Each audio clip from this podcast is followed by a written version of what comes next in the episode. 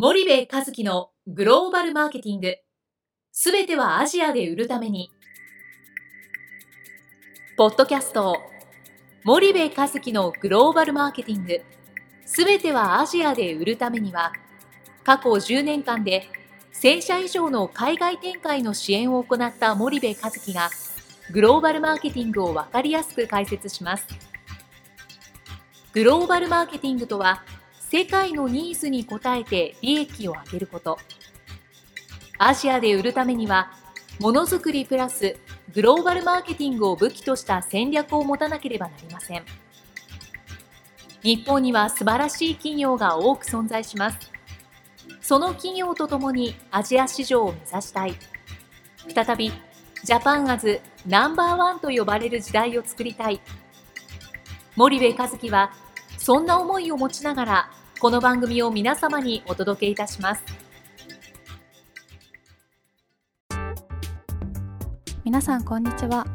弊社より配信中の動画番組のご案内です。弊社ではスパイダーチャンネルという無料動画番組を配信しております。この動画番組は日本企業の海外販売チャンネル構築のノウハウを無料でお届けする番組です。またグローバルビジネスに関するさまざまな情報もお伝えしています。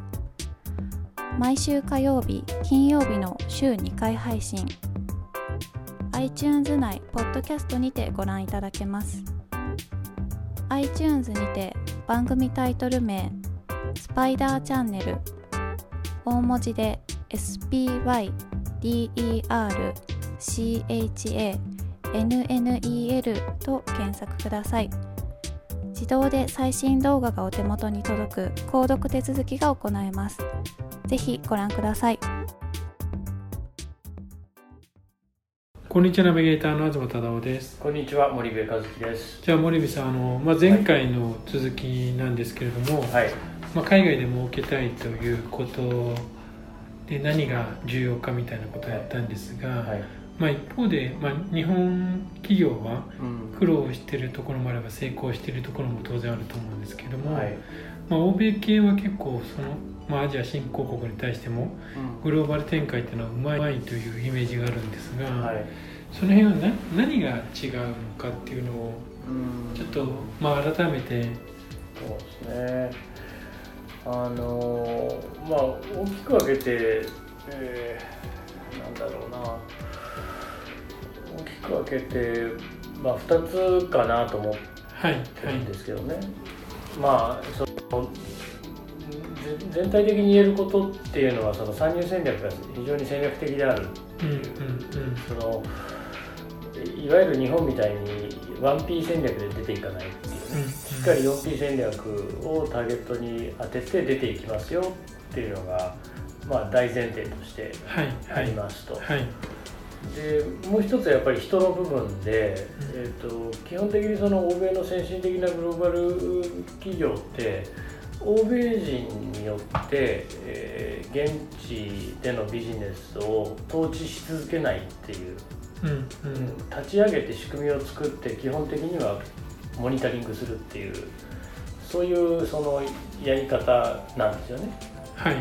だからいつまでも現地に居座ってだらだら欧米人が主体になって事業をやるっていうことが、まあ、ないっていう、うん。うん、この2つがやっぱりあの非常に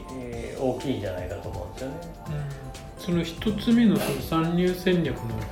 違いっていうのはもう少し詳しく教えていただきたいんですが、あのまあ、1P じゃなくて 4P でいくっていう話をしましたけど、はい、結局例えばアジア新興国だと、うん、欧米のメーカーってその消費財のメーカーとかだと絶対にターゲットって中間層なんですよね、うんう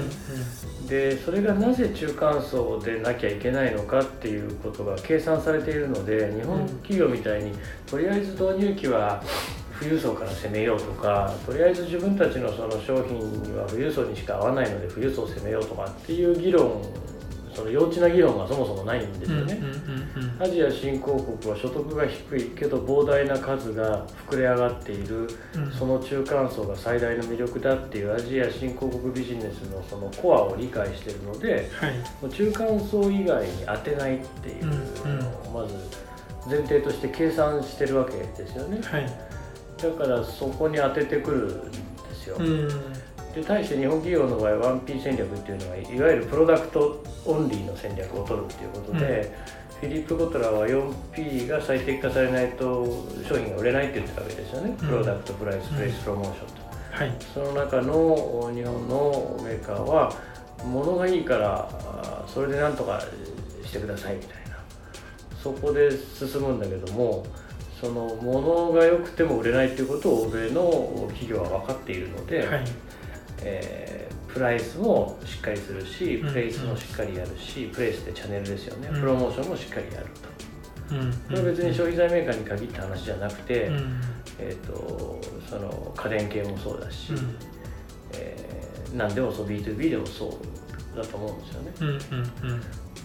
だからそこがあの一つしっかりしてるんじゃないかなと思うんですよ。例えばなんですけどね、韓国の企業もさ最近はそうだと思うんですけど例えばサムスンのそのギャラクシー、はい、あれと日本のそのメーカーの製品のね、うん、プロダクトで何か違うと違わないですよね。そうですね。アップルの iPhone と日本のメーカーのスマホ、うんうんうん、プロダクトで絶対に負けてるわけないんですよ、はい、なんですけどプライスとプレイスとプロモーションで負けてるから、うん、トータルで負けるっていう話で、うん、例えばこれ家電でもそうなんですよ。白物家電の掃除機とかってね、はい、パナソニックとか日立の掃除機とね。そのダイソンの掃除機ね、うん、あの負けてるわけがないんですよね、はいはい、あの圧倒的な吸引力みたいな CM してますけどあのじゃあパナソニックの掃除機で事足りないかなんていうと絶対にそんなことはないし、うんうん、その日立の冷蔵庫が劣ってるかってそんなこともないし、えー、そのダイソンより勝勝らずとも劣ってはいないはずなんですよね。うんうん、けどやっぱりそのなんだろうその他の 3, 3, 3つの P が劣っているのでトータルで負けるっていうことにつながるわけですよね。でこれが中小企業になると顕著で日本の場合はね、はい、中小企業だから基本的に 4P やらなくてもいいみたいな、うん、戦略持たなくてもいいみたいな、うん、とにかく誰かにすがって頼んでお願いしますみたいな話になっちゃうわけですよね、そうすると中小企業になればなるほどもう戦略なんてのはなくて、うん、なんかとりあえず誰かにすがるいい人にすがれたら成功するしすがれなかったら失敗すると、はいはい、なんか運で海外進出みたいなそういうことになっちゃうんですよね。はいはい、そこがやっぱり大きい違いなんじゃないかなと、うん、最初の1個目の方ですね。はいはい、そうすると、まあ、その参入戦略の違いってどうどう出てくるというか、うん、どう現象として現れてくるのかなっていうのは、あると思うんですけども。うん、まああの日本の企業の場合だとやっぱりその広く浸透していかない、うん、まあ僕らの言葉で言うとカバレッジが伸びていかない、はいはい、でカバレッジが伸びないので売り上げも伸びないっていう現象なので、まあ、言ったらいつまでたっても導入期が続いちゃう。はいはい。でなななんだろうなその成功失敗大きな失敗をしなかったとしてもその大きな成功もないので、うんその中途半端な状態がこうだらだら続いていくっていうのが大きいですかね、全体的に見るとね。わかりました。じゃあ、あの今日はここまでにしたいと思います。森部さんありがとうございました。はい、ありがとうございました。本日のポッドキャストはいかがでしたか？番組では森部和樹への質問をお待ちしております。ご質問は pod cast.spydergrp.com ポッドキャストアットマークスパイダー grp.com までお申し込みください。たくさんのご質問をお待ちしております。それではまた次回お目にかかりましょう。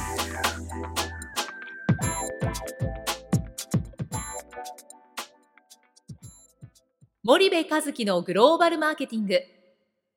この番組はスパイダーグループの提供によりお送りしました。